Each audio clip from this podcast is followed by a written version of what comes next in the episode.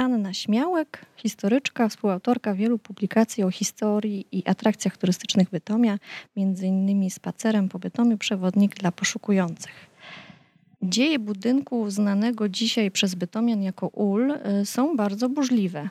Y, musimy sobie zdawać sprawę, że gmach dzisiejszego ula to tylko część dawnych zabudowań, które przetrwały poczynania Armii Czerwonej w styczniu 1945 roku. Kiedy powstał ul? Jego dzieje rozpoczynają się w latach 90. XIX wieku, kiedy działkę i budynek do niej przynależny zakupił od kupca Kramera znany bytomski architekt Antoni Sobociński. E, już wkrótce powstała tutaj restauracja, którą prowadził e, Franz Bensch. Wkrótce zresztą e, Bensch zakupił z rąk Sobocińskiego budynek i go rozbudował. Powstała tutaj okazała restauracja z dość obszerną salą o wielkości 12 na 18 metrów. Mieściła się tu scena i kawiarnia, a na jej tyłach znajdowały się stajnie i wozownia dla przybyłych gości. Jednakże y, w 1906 roku ponownie zmienił się właściciel budynku. Zakupił go Opolanin o nazwisku Friedlanda. E, funkcja gmachu wciąż pozostała taka sama, gastronomiczna. Wiemy, że restaurację, która w tym czasie nazywała się Stedische Aue, e, czyli moglibyśmy to przetłumaczyć na e, miejskie błonie, prowadził niejaki Struzyna lub jak to woli Strużyna. Restauracja nazywała się dokładnie tak jak plac, przy którym się znajdowała. plac targowy, który później został przemianowany na Moltke Plac na cześć pruskiego generała, feldmarszałka, reformatora y, armii pruskiej i wieloletniego szefa sztabu generalnego. Taka to była osoba bardzo zasłużona dla historii Prus y, i Niemiec. W ogóle to troszeczkę inaczej musimy sobie wyobrazić przestrzeń wokół samego budynku Ula. E, musimy pamiętać, że nie było jeszcze budynków Muzeum Górnośląskiego, ani eklektycznego starostwa, ani funkcjonalistycznego gmachu przy obecnym e, Placu Sobieskiego, ani tym bardziej e, budynku Biblioteki Miejskiej. Stały natomiast już koszary, współcześnie wykorzystywane przez Urząd Miasta przy ulicy Smolenia. Mm, a kiedy rozpoczyna się historia Ula jako placówki polskiej? UL jako placówka polska funkcjonował w stosunkowo krótkim czasie, e, bo w latach 1910-1921. Właścicielem budynku e, został wtedy Michał Wolski. Dziś kojarzy się ta postać e, większości bytomianom jako patron placu, a właściwie ulicy znajdującej się naprzeciwko dworca kolejowego. No jest to postać taka dość barwna, mm, którą myślę, że warto w tym miejscu sobie y, odświeżyć. Otóż Wolski był aptekarzem, który wykształcenie zdobył w Lipsku. Później przez wiele lat prowadził aptekę w Berlinie i tam właśnie zaangażował się w działalność propolską. Tam między innymi spotkał się, y, spotykał się z Wojciechem Korfantym. Y, w 1902 roku Przybył jednak e, na Śląsk i tutaj ze względu na swoją e, aktywność e, w tajnych polskich organizacjach uniemożliwiono mu uzyskanie koncesji na prowadzenie apteki. Otworzył więc drogerię, a w zasadzie dwie drogerie. Najpierw w Bytomiu, kilka lat później w Zabrzu. Prowadził również hurtownię drogeryjną. Trzeba przyznać, że sporą część własnych dochodów E, przeznaczał na cele społeczne. Udostępnił również e, budynek ULA działającym w mieście licznym organizacjom polskim.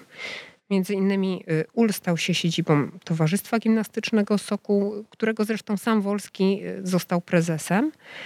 Nawet ufundował mu sztandar.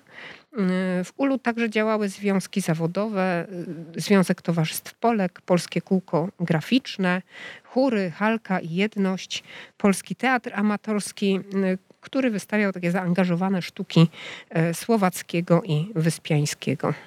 A skąd nazwa UL? Przypuszcza się, że to właśnie to y, tętniące życie kulturalne Domu Polskiego dało nazwę UL. E, która przetrwała do dnia dzisiejszego. Było tu gwarno i tłoczno, w ogóle dużo się działo. Z całą pewnością e, nazwy tej używano już w okresie plebiscytowym. Pokazują to zachowane z tego okresu e, fotografie. Dom Polski, musimy sobie zdawać z tego sprawę, że nie był tylko i wyłącznie domem kultury. Podobno był miejscem spotkań kadry Polskiej Organizacji Wojskowej. Mieli także tutaj składać w 1919 roku przysięgę powstańcy. Czasami wydarzenia e, kulturalne były tylko i wyłącznie pewnym pretekstem e, do spotkań natury e, politycznej. Mm, tak było na przykład 17 sierpnia 1919 roku, kiedy zwykła potańcówka stała się przykrywką dla koncentracji powstańców, którzy planowali uderzenie na niektóre cele w Bytomiu. Kiedy nastąpił koniec działalności Domu Polskiego? Kres tej działalności nastąpił po I wojnie światowej, e, a dokładnie po podziale Górnego Śląska w 1921 roku. Bytom pozostał w granicach państwa niemieckiego. Nastroje po niemieckiej stronie wytyczonej granicy były antypolskie, a z kolei po polskiej antyniemieckie i wielu działaczy, wielu aktywnych społeczników obu narodowości, dodajmy, e, musiało zmienić miejsce zamieszkania. E, tak też było z Michałem Wolskim, e, który w 1921 roku przeniósł się do Katowic, e, miasta, które właśnie wtedy rozpoczęło swoją wielka, wielką karierę. Jakie były dalsze losy Domu Polskiego? Dom Polski został przejęty przez górnośląskie browary. Powrócono do jego niemieckiej nazwy Stedische Aue i znów był tylko restauracją. Do czasu, kiedy w 1924 roku ponownie zmienił właściciela. Tym razem wykupili go niemieccy komuniści. Budynek przemianowano na Volkshaus, czyli dom ludowy. E, ich działalność jednakowoż była możliwa tylko do momentu przejęcia władzy przez nazistów, którzy mm, na kilka lat od 1933 roku uczynili budynek siedzibą hitlerowskich związków zawodowych, zmieniając ponownie nazwę budynku na Deutsches Haus, czyli dom niemiecki. E, pod koniec lat 30. gmach stał się własnością Franca Wawrzyczka, e, który po gruntownej przebudowie otworzył tutaj dosyć duże kino. E, nazywało się ono Atrium i miało aż 364 miejsca. Działało przez cały okres II wojny światowej, po czym prawdopodobnie zostało zniszczone przez czerwonoarmistów. Po wojnie budynek miał być e, przeznaczony do rozbiórki, jednak ostatecznie po interwencji e, członków PTTK e, wstrzymano prace rozbiórkowe. W latach 60. w najlepiej zachowanej części powstało przedszkole.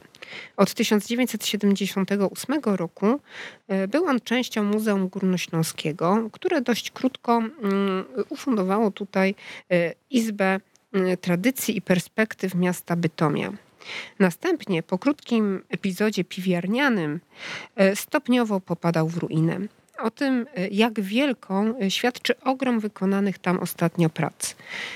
Wykonano remont dachu z przebudową kominów, naprawiono stropy między piętrami, odnowiono elewacje, pomieszczenia użytkowe, parkiety, schody, pomieszczenia piwniczne, docieplono dach i elewacje, wymieniono wszystkie okna, drzwi, wykonano instalacje centralnego ogrzewania z kotłownią, instalacje elektryczne, wewnętrzne, izolację fundamentów budynków.